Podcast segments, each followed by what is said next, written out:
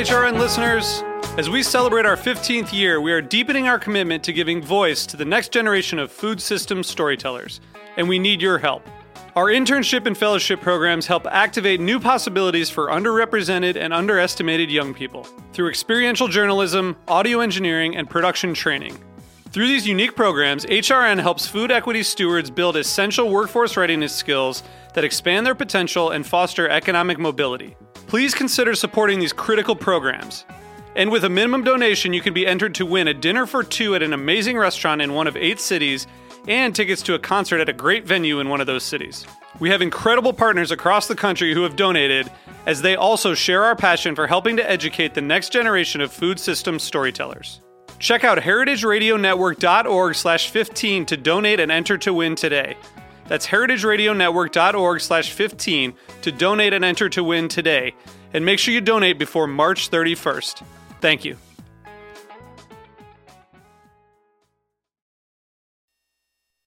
This piece was brought to you by Roberta's, robertaspizza.com.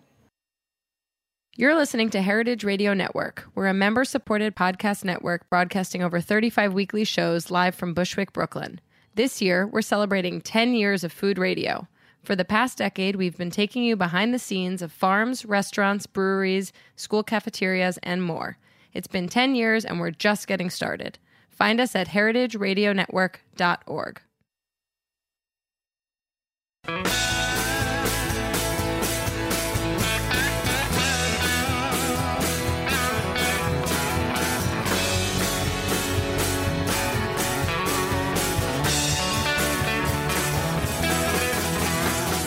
Hey, hey, hey, welcome to Beer Sessions Radio on the Heritage Radio Network. Hey guys, it's May 7th. This is our second live show of the day at 6 p.m. The reason our favorite beer writer, Jeff Alworth, is in from Portland, Oregon, and he's got his new book out, The Widmer Way. So, Jeff Alworth, welcome to the show, man. If you don't know him, it's Beervana Blog. Uh, we read him. My buddies uh, Brett from Wild East Brewing and Jeff Lyons from Keg and Lantern Brewing are here to join us. Brett, what did you say? That Jeff is a he's a smart writer? Of course he is. I've been, following, I've been actually I've been following Jeff on on uh, on Twitter for a really long time. Yeah, and I, I, I read your articles, and we had you on a couple years ago when your Beer Bible book came out. So Jeff, th- thanks for reaching out to us. Um, Yeah. h- how's it going, man? You're you're touring. You're at the Strand Bookstore last night. W- what what's it been like launching another book um, that's also kind of a narrative of the Wood- Widmer brothers? You know, it's, it's in my hometown uh, of Portland, Oregon. Most of the books that I release are not relevant to the city, and so I've kind of gotten not such a big, you know, exciting uh, welcome. So for the first time, I have a, a book about the city of Portland, and I've gotten a really nice reception there, and that's been really cool. So I've enjoyed that. So let's talk about you know why did you write a book about the Widmer and what were the Widmer brothers and what do they represent to Portland, Oregon brewing scene?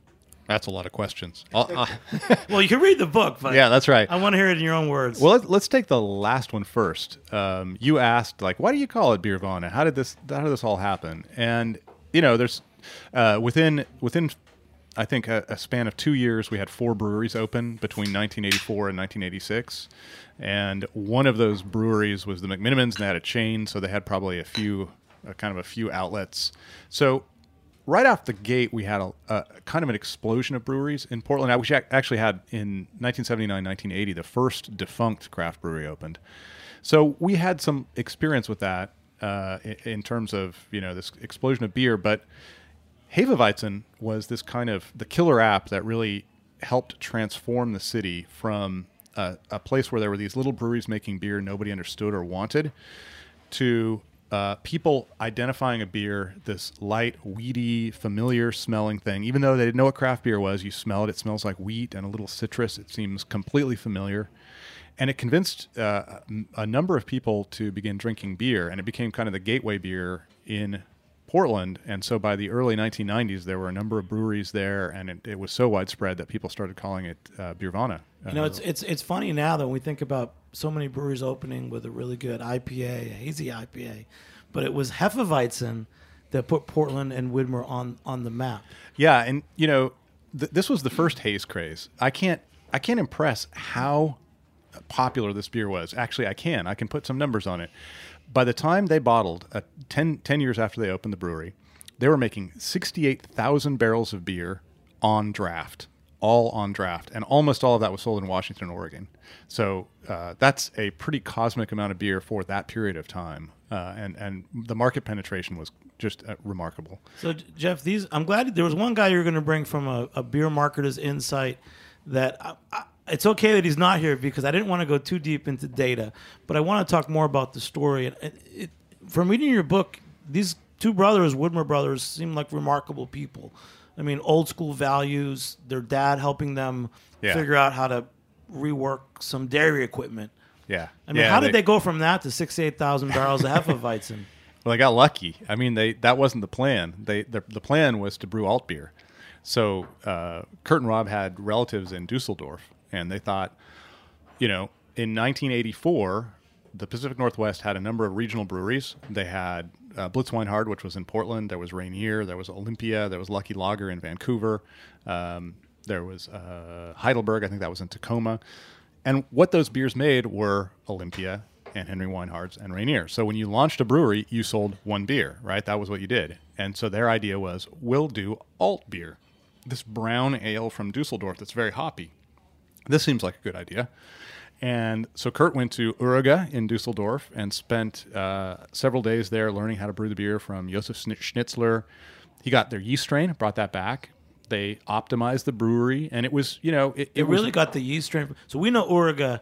It's they've got the the Sticke, the Doppelsticke, Yeah. these great amber ales. They really got the yeast strain from Uerige in Dusseldorf. Yeah, to Her- me that's exciting. It's very exciting. Herr Schnitzler gave it to him, and it was uh, they had kind of a meeting of the minds. They really uh, they liked each other. Uh, Herr Herr Schnitzler was very fascinated that this American, this young American guy, was coming over there to brew alt beer, and he's like, "What's your brewery like?" And Kurt said, "Well, we don't really have a brewery, but it's going to look like this." And uh, you know, he just found it very curious and kind of charming. Um, but but the, uh, the Bre- Brett, or we have two brewers here from New York. Uh, Brett from Wild East and uh, Jeff from uh, Keg and Lantern. Would you guys make an alt beer? Can you imagine someone making it in the '80s? I would absolutely make it, and I, but I cannot imagine somebody making it in the eighties. Yeah, it's a it's a pretty great story and a pretty great leap back then, but yeah, absolutely 100% now. Yeah. yeah yeah it, it, it was not popular then. It, it wouldn't be now, but uh, you know, Right. exactly. that's one you make for yourself and, Yeah. you know, It's a fellow it's a brewers. brewer's beer, yeah. Yeah, and you know, I, it was a, uh uh an impressive beer. It had the, the first batch they made had 75 IBUs. They sent it over to the brewers at uh, Blitz-Weinhard and said because I had no way to gauge how bitter it was. Uh, and said, "Well, you guys check this out." And so on the QT, they ran the labs and came back. And apparently, the guy that ran the lab said, "What the hell is this? What are you guys brewing? This is I've never seen anything like this. This is crazy. This is off the charts." Um, so they had to dial that back. So you he- just just demystify this whole thing. I always thought Oregon and Portland beer scene started with West Coast, Northwest, Pacific Northwest IPAs, high IBUs. So this this wasn't then. Yeah, I mean, it took a while. You know, uh, it, we came to hops kind of gradually over time. Um, two of the earlier popular beers were Full Sail's Amber Ale and uh, MacTarnahan's Amber Ale, and both of those had quite a bit of hop character, and they were really characteristic uh, West Coast hopping, a lot of lot of uh, Cascade character. So those beers existed, but you know, this is a, a story about the Widmers too nobody had any idea what beers were going to sell, and they all had this idea. Well, we'll sell one flagship, and it'll be one kind. So Ken Ken Grossman had pale ale, so they weren't going to make pale ale. They were going to try something else. In fact, Rob and Kurt went down to Chico to check out what Ken was doing when they started their their brewery, and he was a big inspiration, I think, for so many of the early brewers that got started at that that era. It's great, and you brought some other guys with you. So, um, uh, Stephen, intro- introduce yourself, and also your book PR guy. Yeah, so I'm Stephen with Widmer Brothers, the brand manager. Um, and I'm He brought beer. I brought beer. That's really my main goal here. So, like, actually, I've, I've, this is my first Widmer, and it's pretty good. What are we drinking? You're drinking the original American Hefeweizen. Yeah. So this is the beer that it's not the first beer we brewed. That was alt, but it's the beer that put us on the map. this beer this beer saved the brewery. Uh, they were about to go bankrupt without alt beer, and this was the, actually a filtered version of this was the second beer they brewed. And, So, what, uh, what year was this? This, this is, is 19. 1985. They released their first alt beer, and within a few months, they got- actually got a little bit of media exposure. And, and at first, people were kind of excited to try the beer, but then it was this quite bitter, dark thing that no one had any kind of relationship to. And so Kurt said, "Well, you know, we made we did our when we were doing homebrew, we did this wheat beer. Let's try that." And uh, that that became Weizen. And then later on, a local pub asked them to do a third beer, and they didn't have a third beer, so they just gave them a an unfiltered keg.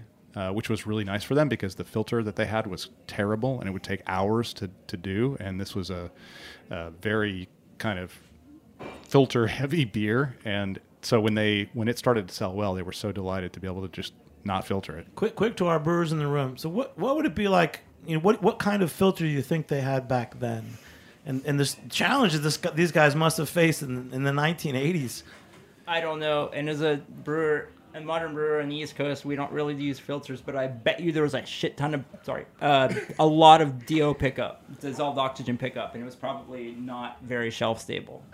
Good. And the other guy here, um, the- the book PR guy, Kyle. Introduce yourself. Come on. Yeah, I'm Kyle Mallory. I'm just here basically because I emailed you and got Jeff on the show. We're excited to be here. It's also your birthday, isn't it? It's my birthday. I'm the big three nine, one away from the from the lamentable forty. The, the warranty's still active for one more year. That's what Jeff said. Well, Yeah. happy birthday, man. Cheers. Cheers. And for Jeff, you know, it's like uh, uh, this 1980s in, in Oregon. It seems like ancient times now. I mean, we. Yeah, I don't really get. There were a couple books out a few years ago. There was the Audacity of Hops that Tom Acitelli wrote. Um, from New York, Steve Hindy wrote a pretty good book about the craft beer revolution. Yeah. It, it- are there any other stories about these these early days of, of craft beer in America? Uh, Ken Grossman uh, wrote his story, and that was a good one. Um, yeah, I mean, I think there's a few of them out there. Uh, Jim Koch wrote his his story, but each one is kind of unique. So one of the things that was curious and compelling for me when I wrote this book was that it's not only the story of the Widmer brothers, but also kind of the. It's impossible to separate it from the city. Every brewery, beer is local, right? So all breweries exist in a context of the place they're made, and so the Widmer story is the story of beer getting started in, in the Pacific Northwest and, and particularly in Portland. And it's different than it was. All these other stories are slightly different. They all have different valences and kind of characters. So it's, uh, you know, it's the story of Portland. It's the story of Widmer Brothers, and that was fun for me. One thing I liked about the book is you, you really talked about the Portland character. When I think of Portland, I think of fancy, you know, very, uh, I would say elite and, you know, esoteric, but it wasn't the case back then, was it? That's still not the case. That that's an interesting perspective. It is a really uh, blue collar town. I mean, in the in uh, both world wars, it was a shipbuilding town, and we were building in World War II. We were building a thousand ships uh, that were supplying the Allies, and this brought a ton of people into the city to help build these ships, and those people continued after the shipbuilding to work in different trades around the city. It's it's a really industrial working class city. When I arrived in the 1980s, basically there it was a totally flat culture class wise, and people would joke like you would wear your good jeans to the the best uh, restaurants in town, and that was considered like appropriate. You could get into any restaurant in jeans. They just had to be your good jeans. So and that there's actually still a fair amount of that quality left in Portland. So and they're very much like that. Jeff Lyons? I, I always think of like a bohemian kind of thing. I don't know. I, I have like probably a 25 year relationship with the Dandy Warhols, which is sort of my Yeah. my biggest touch point with with the city. So I don't know. The beer came after that, so it's, it's, it shades beyond that. Right. We. I mean, the thing, the, the, the cool thing about Portland is it's always been the cheapest big West Coast city. So if you were, if you wanted to start a band, or you wanted to start a brewery, or you wanted to start a coffee roastery, you could find cheaper rent in Portland, and you could find a cheaper place to live in Portland than anywhere else. So your costs were lower. One of the things that Portland is most famous for right now is its amazing food scene, and it's fueled by chefs who can afford to open their own restaurants, you know, years or decades earlier than they would if they were in a more expensive city. And all of that stuff, that what you think of as posh is really this DIY thing that kind of permeates all categories of food and beverage, and you know, it's it's what has fueled Portland for the last 30, 40 years. I mean, a shout out to, to people that I know from Portland. I'm lucky that a few brewers have come over, like Mike from the Commons. Yeah. Um, G- Gigantic Brewing. Yeah. uh, Did you have do you have Van or Van? Van came on. Oh, yeah. that's great. He's a character. And, uh, Talk we, about a character. We were lucky. We had Christian De Benedetti from Wolves and People. He lived in the city for a while. Yeah. I, but otherwise, I don't. I really haven't had a lot of contact with with Portland. Are Portland beers? Is, are you guys really drinking all the beers? We're in- drinking all the beers. Oregon. Before we got started, we said, "Have you ever left New York?" And you're like, "No. Why would I leave New York?" Portlanders are kind of like that, right? so that's what our beer is that way too. We drink it all. So yeah, I, uh, for a lot of years as a beer writer, I would talk to other people, and you know, we had this idea. We were already calling our beer, our city, Beervana, and I would be like, "Of course we have the best beer," but because it never left, nobody believed me, and it's only been in the last five years or so that. People have started to kind of believe that we actually have good beer and, and come visit and see what we've got going on. So as as a book, Jeff, how, how did you get this book deal? Why did you write this story? Well, this book actually came about because I was considering doing some consulting uh, work, and I wanted to talk to somebody about how how would I approach breweries to help them tell their own stories because that's what I do is I help uh, I tell brewery stories in my writing. And so I called up Rob Widmer, who's a guy who has a brewery and a, a person I really respect. And, and he said, Yeah, come on down. We'll talk about it. And we went down and I said, How, you know, and I pitched this idea to him and I said, Would, would that be anything that you would be interested in as a brewery? Is there anything for me if I pursued that? And he said, uh, We're five minutes into the conversation. And he says, Oh, what's Widmer's story? And we spent the next hour talking about what I thought Widmer's story was. And then a, a couple of weeks or a month later, uh, I got a call from the brewery, and they said, "Would you be willing to write our biography?" and uh, that's so that's how that book came about. And it was uh, it was it was a real pleasure to work with the brewery, and, and those guys are kind of special people. They're very they're very old Portland in that they're very um, not posh. I don't think either one of them has ever been caught dead in a suit, uh, and you know they're working class guys who built a brewery. Yeah. Well, you guys, you know, you're you're part of the team here. You got P- PR guy, you know, the, the book launch. You're at the Strand. What else are you guys doing uh, f- to promote the book? Yeah, we're go- we're meeting with a, several writers uh, both today and tomorrow. We're going to a lot of local. We're going to Upright Brew House. Um, we're going to As Is. Uh, we're going to Randolph Nolita, which is right by our hotel, and meeting with just various New York writers um, to get the word out about both the brand Widmer Brothers and Jeff's great book. Great, and, and Stephen, you're along for the ride. yeah, I'm here to drink for sure. Yeah, and you guys, Jeff and Brett, uh, you know, you guys are making great beer here in New York. Do, do, do, what do you feel like that you can learn from the Oregon craft beer story? I mean, I mean, is there anything to learn from that? Jeff, come on. I, I think I think the name of the game for all of us is learning. Period. Across the board, all, all the time. I think when you stop, hang it up. Um, yeah, I, I am glad that you invited us here so that we could, you know, be be part of this and and, and hear hear what Jeff has to say. Um, I don't know specifically what we could learn, but I, you know, it's loads and loads. I'm positive of it. I think one of the things about any beer scene, any city's beer scene, is if you've got a bunch of breweries that are doing good work and communicating with each other, you have this thing that happened in Portland, and we're seeing it happen in Chicago, especially. It's happened recently. We saw it finally happen in San Francisco, and I'm not sure when it happened in New York, but it's it's certainly happened here as well, where the breweries see what other people are doing, so they understand what the best because brewers they talk to each other and they admire each other's beer, and then they ask like, "That was an amazing thing. How did you do that?" and techniques get spread around and the quality goes up because they're all tasting each other's beers. And a lot of times they'll do it in informal and sometimes even formal ways and do tastes you know tasting together. The collaborations that are constant in the industry are a way for breweries to share information and share techniques and work with a brewery that maybe not doesn't make beer the same way they do and so if you start to have a good brewing scene in a city, it will the the learning curve is very fast and very sharp and all of a sudden the quality across the board goes up and the creativity goes up and everybody like it's just it's just good times and we're seeing that happen in city across city. I think Portland was a little bit, you know, the West Coast was early on that, but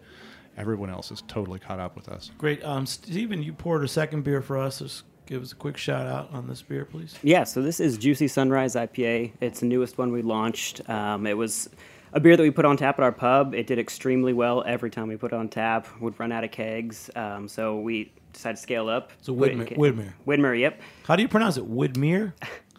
Good question. It's a great question. It depends on who you ask. But if you ask Kurt and Rob, it's Widmer Brothers. Everybody in Portland says Widmer. Yeah. Everybody, and in fact, Rob and I Kurt read have the both book, guys. Yeah, that's right. They've both been corrected. People say, "Oh no, no, it's Widmer," and they have to say, um, "Yeah, it's I, I made the beer. I, I know how my name's pronounced." Cool. We're going to take a short break. Uh, we'll be back in a minute on Beer Sessions Radio. All right.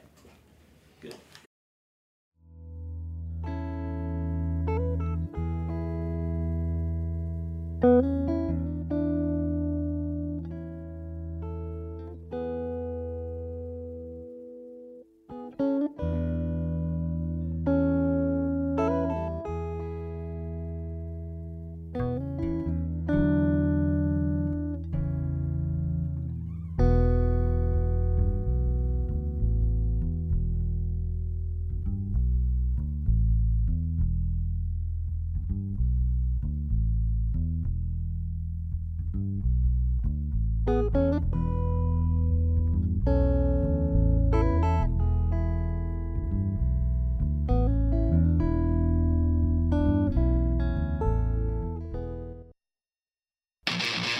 name is Brandon Hoy, co-owner of Roberta's, a super duper awesome place.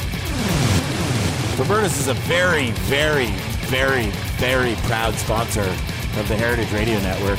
We're also super awesome. Thank you, Heritage. Hey, hey, welcome back to Beer Sessions Radio. Thank you, Roberta's Pizza. We love being here. The Heritage Radio Network studio is in the back of Roberta's Pizza. So come in any Tuesday, 5 o'clock. You can see us hanging out and uh, share a beer with us. So, Jeff Alworth's book, The Widmer Way. is it Widmer or Widmer? In Portland, everybody says Widmer, and they're wrong. It's Widmer.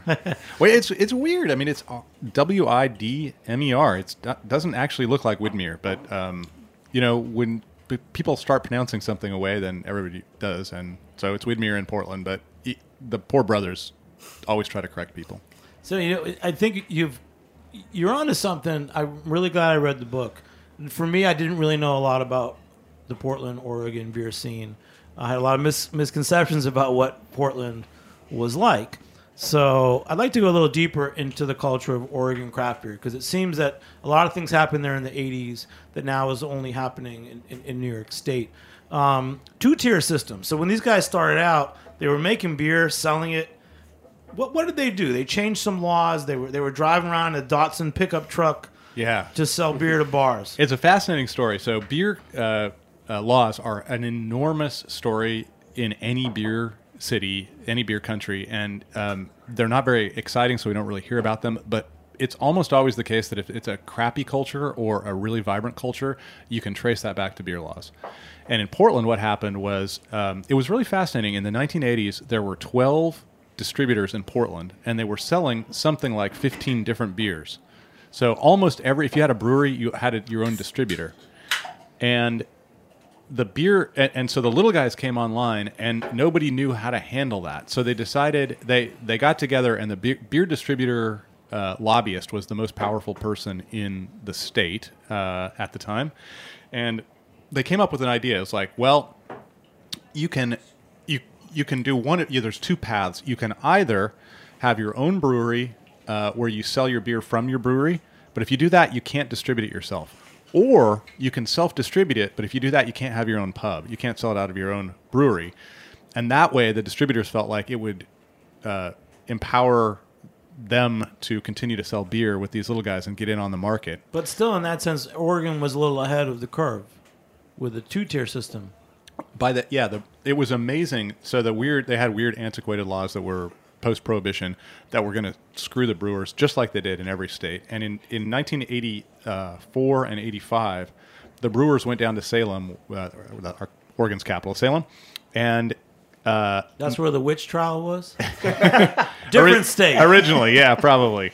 Um, and got that law through within a year. So by 1985, uh, that the brew it was called the brewpub law had passed, and it allowed it was it opened the doors for craft brewers, and most of the craft brewers in Oregon went for the brewpub model. And in fact, tap rooms are giant everywhere in the world. In Portland, they're still kind of rare.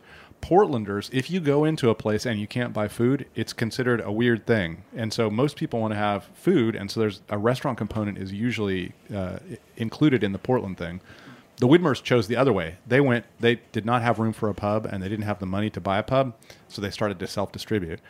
And that turned out to be a really big advantage for them because there were all these pubs in the city that they could take their beer to, and they could they were actually the guys who were selling the beer. They would walk in and they're like, "I'm Robin, I'm I'm Kurt, and here's our beer," and that was a big sales uh, bonus for So in, in your book, you talk about that this this pub culture, tavern culture. Um, that seems like the way we want to live. It seems like the way people lived in England and Germany. But so you're saying that Portland never lost that culture. Yeah, it's interesting. Um, Portland was a little bit of a laboratory for urban planning. And uh, in the 1960s and 70s, when most cities were suburbanizing, Portland was working really hard to keep its intact neighborhoods intact. And uh, when you drive around the, especially the east side of the city, there's all these little neighborhoods, a lot like New York, in fact, where you have little centers, and in those centers you had things like hardware stores and movie theaters and taverns, all independent and all ready to accept somebody coming in and selling beer. And it, and uh, in 1985, 23% of the beer in Oregon was sold on draft, which was an incredibly high percentage at the time. Which is why Kurt and Rob thought, well, this is if we sell on draft and you know drive our kegs around in this old Datsun, we may actually find enough accounts to keep afloat. It's- Although uh, there was another brewery at the time that was opening up, and they both thought we're doomed. There's no way this city can have two breweries. we'll definitely fail. Well, quick. sh- Uh, so this beer we're drinking, we had that really classic uh, Widmer Hefeweizen, which is my first time ever having it, and it Oh. is the kind of the style that I want to drink right now. Yeah. Um. What? And you just poured something sour, Brett. Uh, yeah, so this is uh, this is Furtherance. This is uh, a collaboration beer between the brewery that I uh, work for, uh, Fifth Hammer, uh, and the brewery that I'm opening, Wild East. Um, yeah, we uh, sort of collaborated with with ourselves. Um, and, and essentially, yeah, I mean, D- Chris and David Mary, who, who own Fifth Hammer, are, are re- really good friends of mine, and, and they employ me to make beer for them. And um, we we got together to get to get a beer out there, um, just to sort of help get So our what name is out this? there. It's like it's like funky and It's a sour. Brett, it's a Brett saison, um, but we use we use IPA hops. We use Mosaic and Belma, so we made essentially we made a juicy Brett saison. Wait, what was that second hop? Belma. Belma. What? You I've never heard of yet? Belma. Belma. Yeah. what is? no. Do you guys know what Belma is as a hop? Uh, go ahead. Jeff used to work in a homebrew shop. He would know these things. yeah, J- Jeff Lyons, Keg and Lantern, the quiet guy, is probably one of the most knowledgeable brewers in New York City. So I, I actually it's sort of within the main homebrew group that I'm a part of, the Brooklyn Brewsers, um, sort of a Greenpoint centric group. Uh, for some reason or other, I made maybe two or three beers with Belma in it, uh, maybe four or five years ago, and to this day they're like, Jeff knows about Belma. He brews with Belma all the Belma- time. he's the So Belma it's like- man. It's, it's it's it's stuck to me. I can't can't shake it. Is it an it's American cool. hop? Uh, I believe so. Yeah, Yeah, yeah, Pacific yeah. Northwest, Yeah, right? yeah. Yeah, it's sort of like uh, got a grape thing. Some people say like blueberries. There's all sorts of different fruits that get Yeah. thrown at it, but yeah, it's pretty cool. Pretty cool. But so on that note, we you know the, from the Hefeweizen to the, this like sour, funky Brett Brett saison. What are you seeing now, Jeff? I want to jump to your blog because your Beervana blog. I, I do read it. I like it. Thank you. Um, you know, how can you explain beers like this? You know, Brett, funky, sour. Yeah, I mean it's a it's a classic evolution, right? The the thing is in that early era when Kurt and Rob got started, they were imitating European brewers. So Kurt and Rob thought they would make alt beer, so they went to Germany to learn how to make alt beer. Uh, most American breweries were imitating uh, UK brewers, and you know the first decade, America was learning how to brew. It didn't. Most of the people who were making these styles had never even tasted them in the native country that they were brewing them. They they were told what the beer was like, and then they kind of tried to make it based on cobbling together an idea of what that beer was.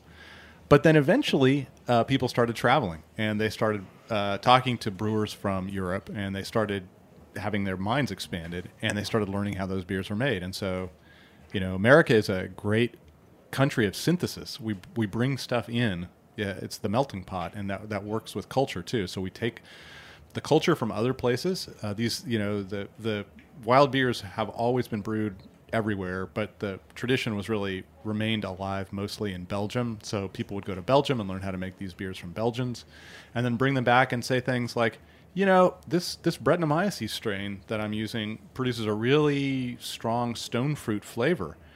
Uh, this hop, this American hop that I know, also has a really strong stone fruit fruit flavor. What if we, uh, what if we use that IPA hopping technique and combine it with that Brettanomyces? That would be cool, right? And then we're off to the races. That, that's what you did, Brett. Precisely what we did. Yeah. in fact, we did the same the same hopping schedule that we would do for an IPA. We we um, had no bittering hops. We had no we had no hops throughout the boil at all. We we brought the the uh, at Fifth Hammer. We usually bring our our um, our whirlpool temperature down to about 165 170 degrees, and then we add our hops for our IPAs. That's the typical way that we Mm. do it, and that's exactly what we do with this Brett And, and Jeff Alworth knew that just from the smell, right? and then Jeff Lyons, you're going to pour us one of your beers in, in a few minutes. But this is kind of where we want to go with this. I mean, to, to me, like you know, Jeff Alworth, you're you're a resource.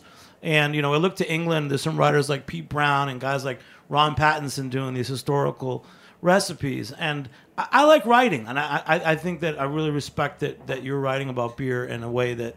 Uh, those of us in the room like reading, so thank well, you. thank you. I appreciate that. It's a it's a wonderful topic to cover. But so jumping it, there was an article that came. out, I think it was last year that you wrote. It, it was at. We're going to st- step aside. It's uh, what came first? Was it bread or beer?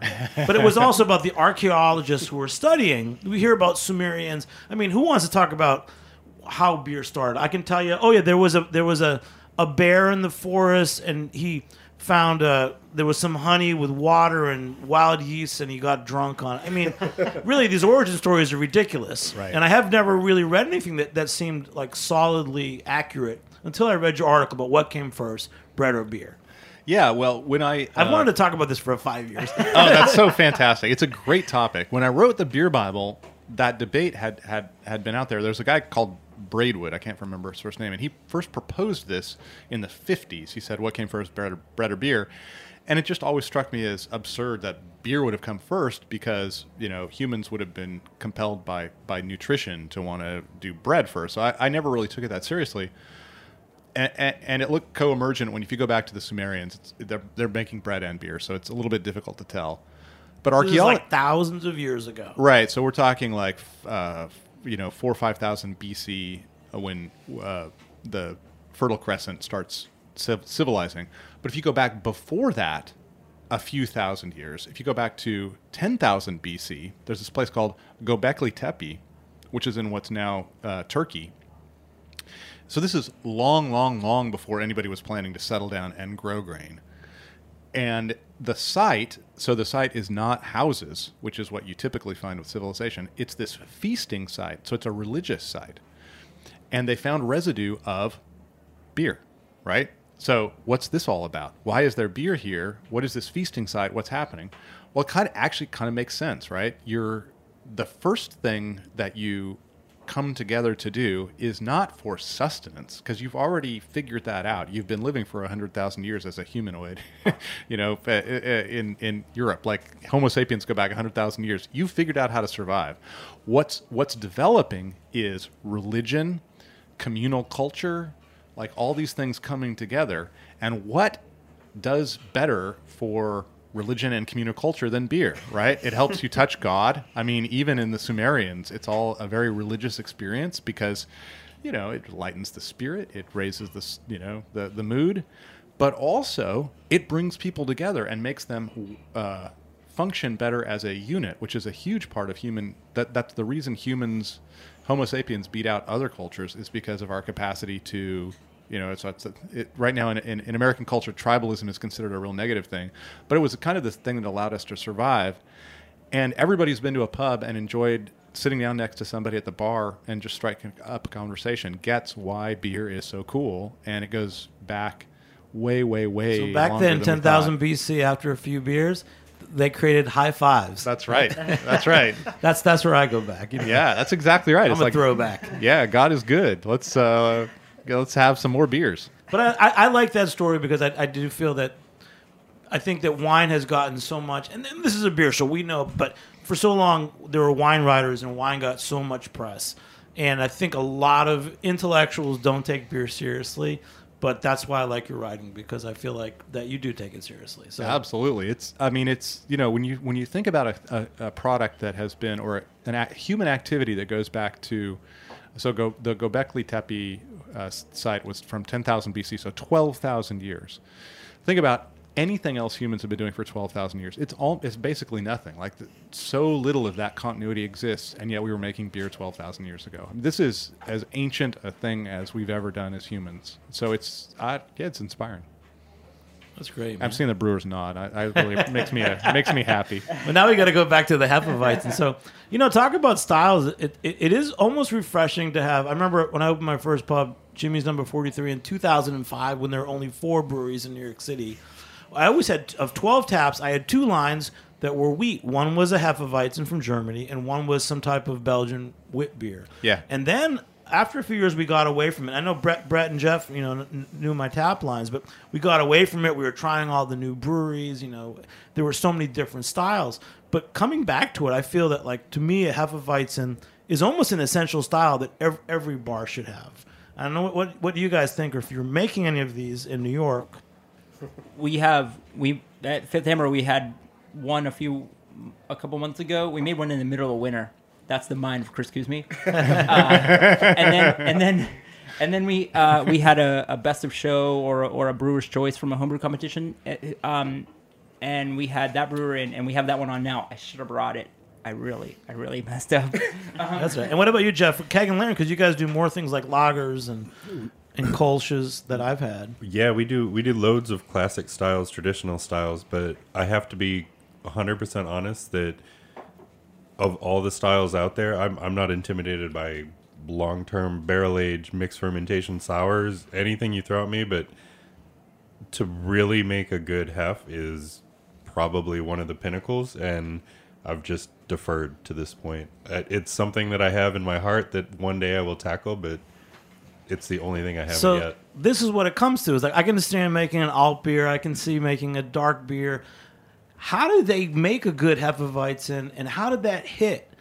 It That's the big question. There's a really cool story here. Uh, uh, Rob Widmer is the younger of the two brothers, and he was really so. Kurt was the master brewer and kind of the, the he became the the president. I think CEO was not the title he had, but um, Rob's kind of burning passion for 35 years was making a better pint of Widmer Hefeweizen. Hefeweizen.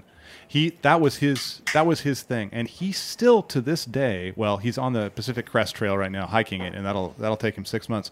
But to this day, he still homebrews Does that this go back beer. ten thousand years? Where they yeah, I mean had this beer first? this style is uh, is pretty elemental. But yeah, he still homebrews this beer because he's still interested in trying to perfect this beer, and that and the fact that he was there the whole time trying to perfect this beer and always like bird dogging they would move to a new brewing system get hire new people he's always like he's the guy who's who's trying to keep this beer focused and as perfect as possible did he tell you cer- certain major steps that he did along the way with that beer?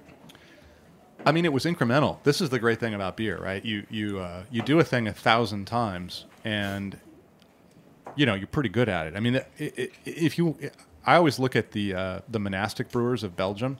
Their beers are not that complex. They're not that uh, you know they don't use anything wild or, or funky, but they've made those beers for 50, 60 years. And if you're a, if you're paying a, that close attention to a beer and you make it over and over and over again, you make subtle, subtle, subtle changes, and uh, eventually you you you know you can kind of perfect it to the extent that perfection is possible.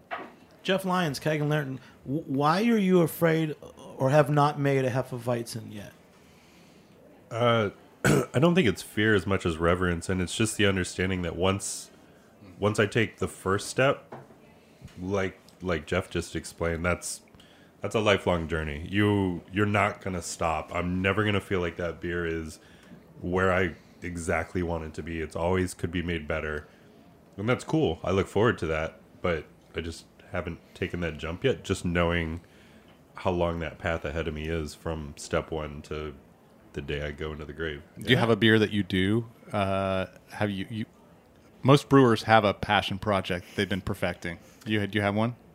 I, I can't say that I have one. Uh, I certainly have a, some styles that I really gravitate towards and, Yeah. and continue to revisit and try to push forward. But yeah, it's it's not one like like this story. Yeah. But what, what, why was it Hefeweizen? And I still, because for me back in 2005, to me that was like the easy beer. People liked it, you know, you, you drank it easily.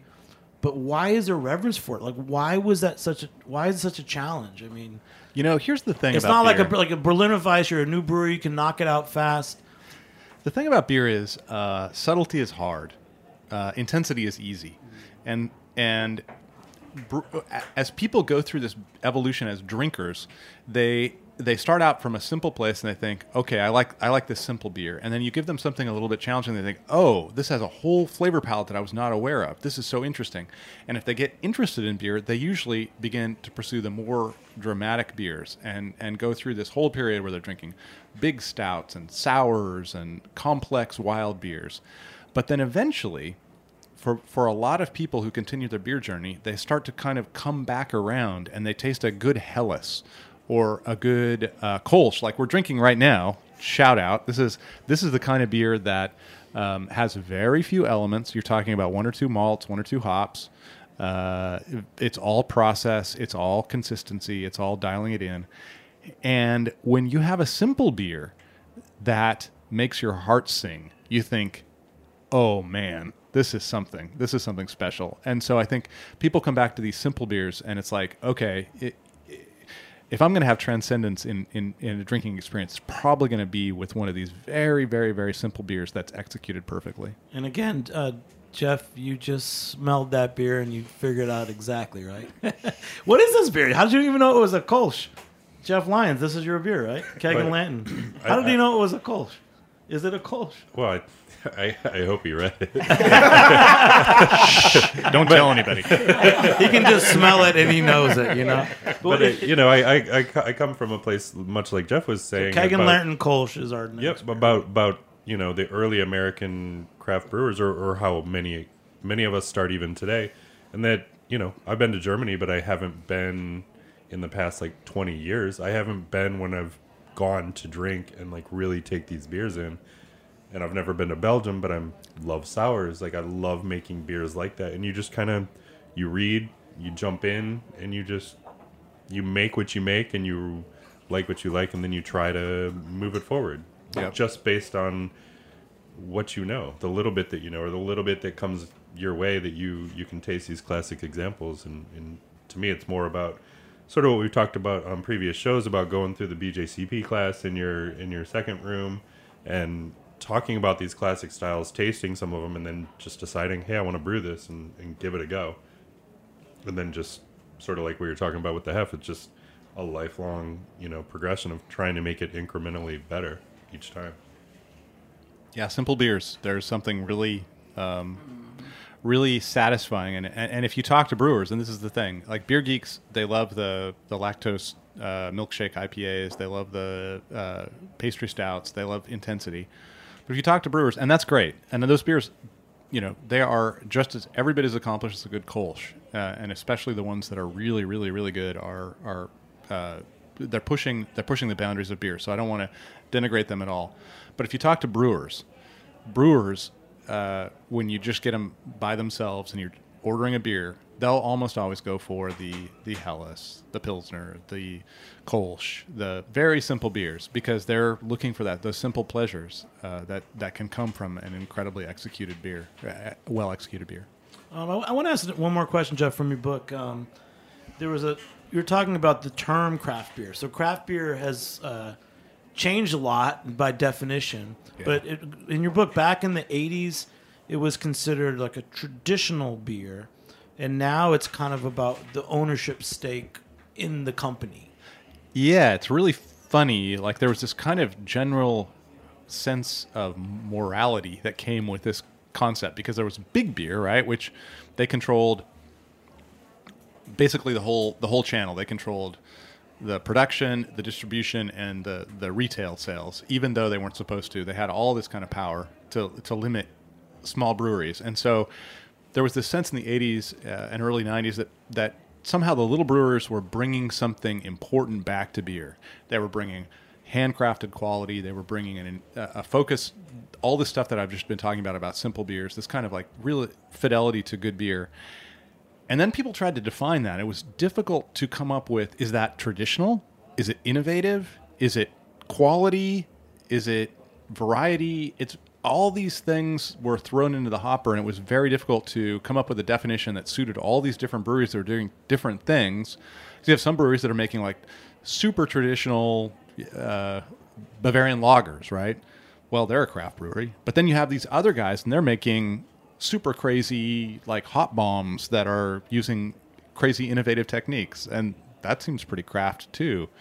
And then what happens if that second brewery is uh, sells fifteen percent to private equity? Does that change their beer? Do, should we can we taste the difference? Like, it became very confusing very fast. Yeah. And our guys, uh, Brett, uh, do you want to say anything about brewing process or craft beer definition? Oh, uh, Was there something you were you were sitting there nodding your head, no, I know. I, ju- I drinking Jeff yeah. Lyons beer? Yeah. Uh, I mean, the definition of craft. There's craft. There's craft-ish. There's crafty, uh, which is definitely craft with a K, like American cheese. right. Uh, yeah, but that's uh, I'm from Pittsburgh, so we don't really go into um, the that that football team too much on this uh, uh, when I'm around. Whatever. Uh, um, no, I, I, I mean, craft is a difficult thing because because they're you know.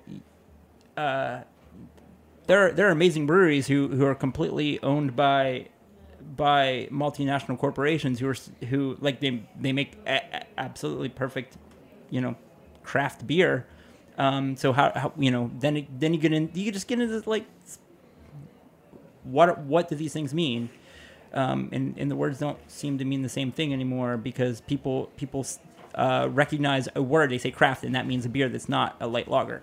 Um, yeah. And it used to be microbrew. I mean, that's another reason to read your book, The Widmer Way, because it's pretty great where you talk about used to be microbreweries and, and there were small brew pubs. And uh, there's definitely like a, lot of our craft breweries that we like are really big now too. So And it was really relevant to this story because at a certain point, the Brewers Association had to decide: Are we going to allow the Widmer brothers, who have uh, like thirty-two percent uh, ownership of uh, Anheuser Busch, had purchased like thirty-two percent of the brewery at that point, and uh, the Brewers Association got together and said, "Well, we got to draw a line here. It seems like you're a craft brewery if another brewery that owns you owns a lot, you know, a certain um, amount, like 10% is okay, 90% is not okay. Where are we going to draw that line? And they decided to draw that line at 25%, which meant that Widmer Brothers was out of the club. They were no longer considered a craft brewery, even though nothing, of course, it, the brewery itself had changed. It was, it continued to be made just the same way.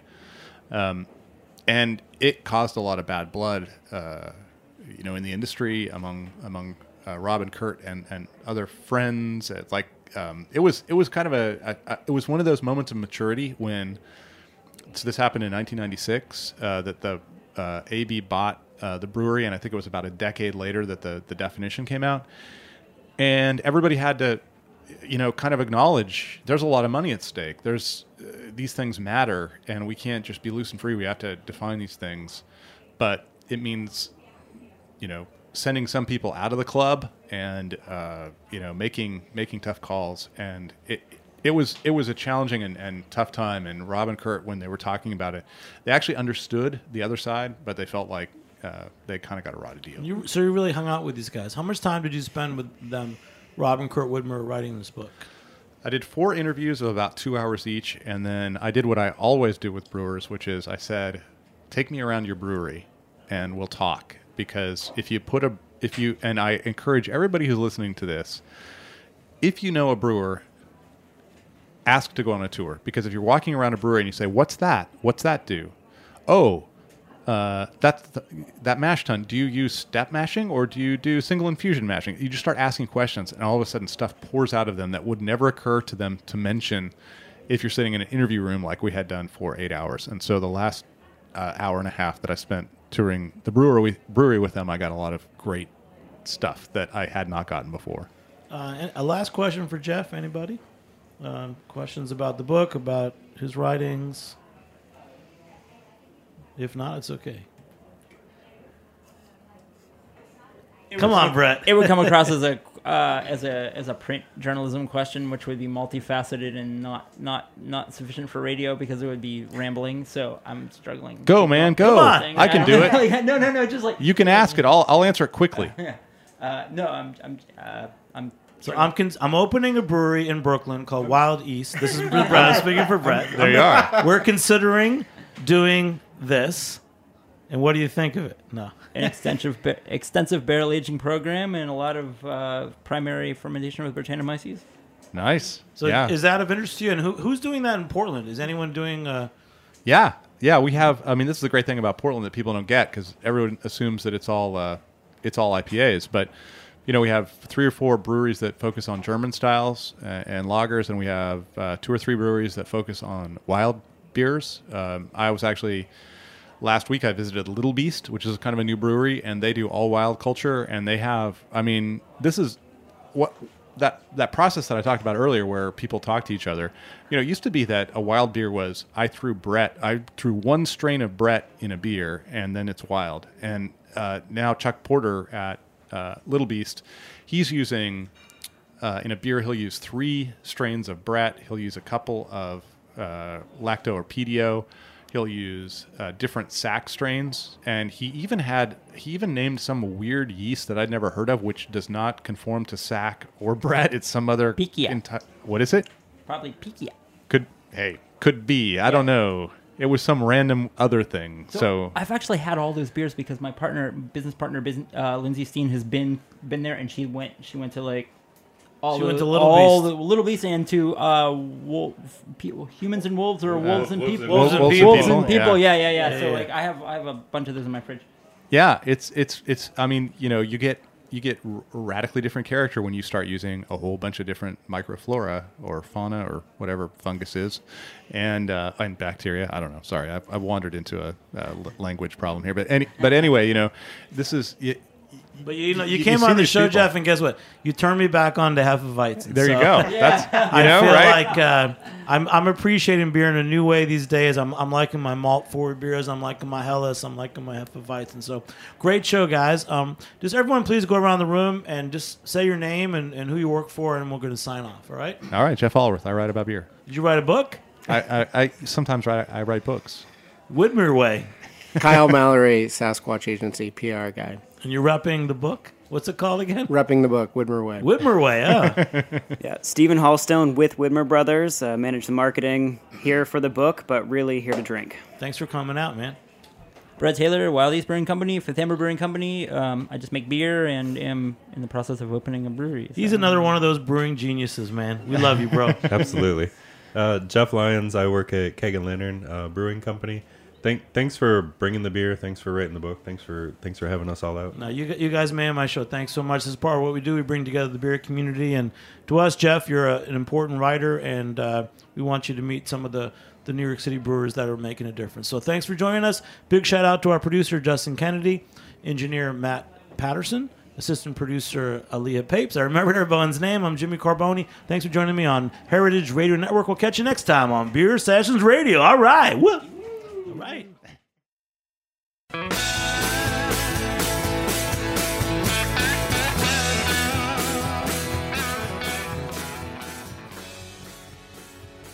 Thanks for listening to Heritage Radio Network, food radio supported by you. For our freshest content and to learn more about our 10 year anniversary celebration happening all year long, subscribe to our newsletter. Enter your email at the bottom of our website, heritageradionetwork.org. Connect with us on Instagram and Twitter at heritage underscore radio. You can also find us on Facebook at facebook.com slash heritage radio network. Heritage Radio Network is a nonprofit organization driving conversations to make the world a better, fairer, more delicious place. And we couldn't do it without support from listeners like you. Want to be a part of the food world's most innovative community? Subscribe to the shows you like, tell your friends, and please join the HRN family by becoming a member. Just click on the heart at the top right of our homepage. Thanks for listening.